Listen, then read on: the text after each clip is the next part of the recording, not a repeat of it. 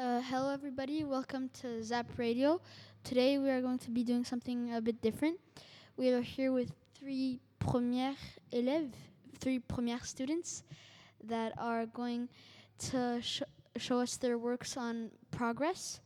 First off is Jonathan, who will show us, who will recite a poem entitled Progress. Progress is a way we reflect on the past and manage to say, we messed things up. Not always do we manage to not make the same mistakes. Most of the time we do. But looking back and acknowledging a misstep or accepting something horrible is true is the first step on the set of stepping stones that lead us out of the muck. Progress is a string of decisions made by people like you and me. Sometimes we'll make the wrong ones, undoubtedly.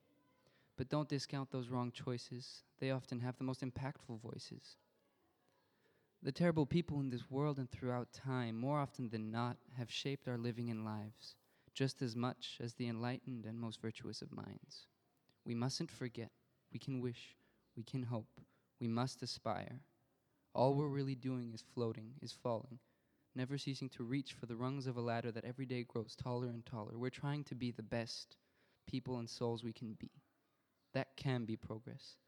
The notion that we're following the light in a dark tunnel that we're trying to become better than what you and me already are. But that's not all that progress really is, is it now? If anything, progress is the little things the human heart, a child's laughter, a mother's smile, making a father proud, pushing one's limits, helping others, writing a new song, painting a new moon, or clapping at the end of your brother's concerts. In the end, progress is every little gesture, is every insignificant discovery, every unimportant conjecture that someday just may lead to nothing, but maybe, just maybe, will begin the start of something lovely.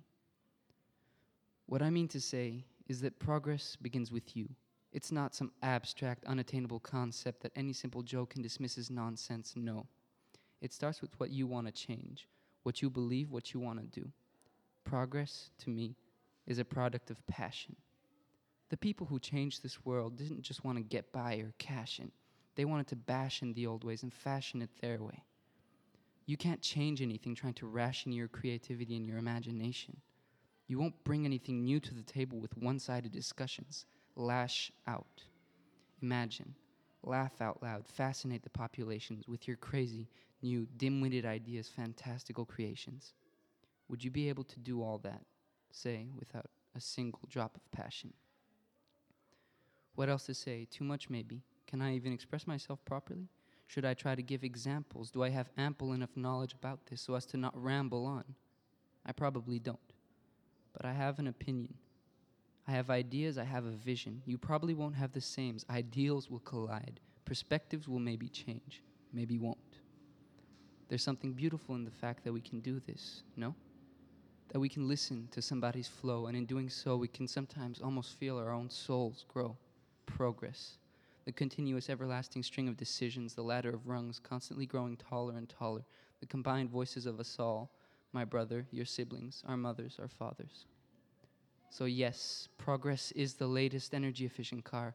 Progress is the brand new Hadron Collider, or the proof of the existence of dark matter. Progress, yes, is the fact that we can go to Mars. But not only. No, it can also be, it should also be, people holding hands and screaming and shouting one love at the top of their lungs so that their hearts and souls be heard all the way up above the sky is not the limit. Syncopate your ambition with compassion.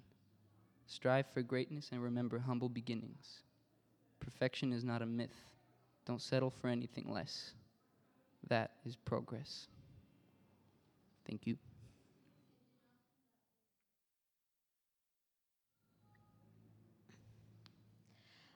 So now,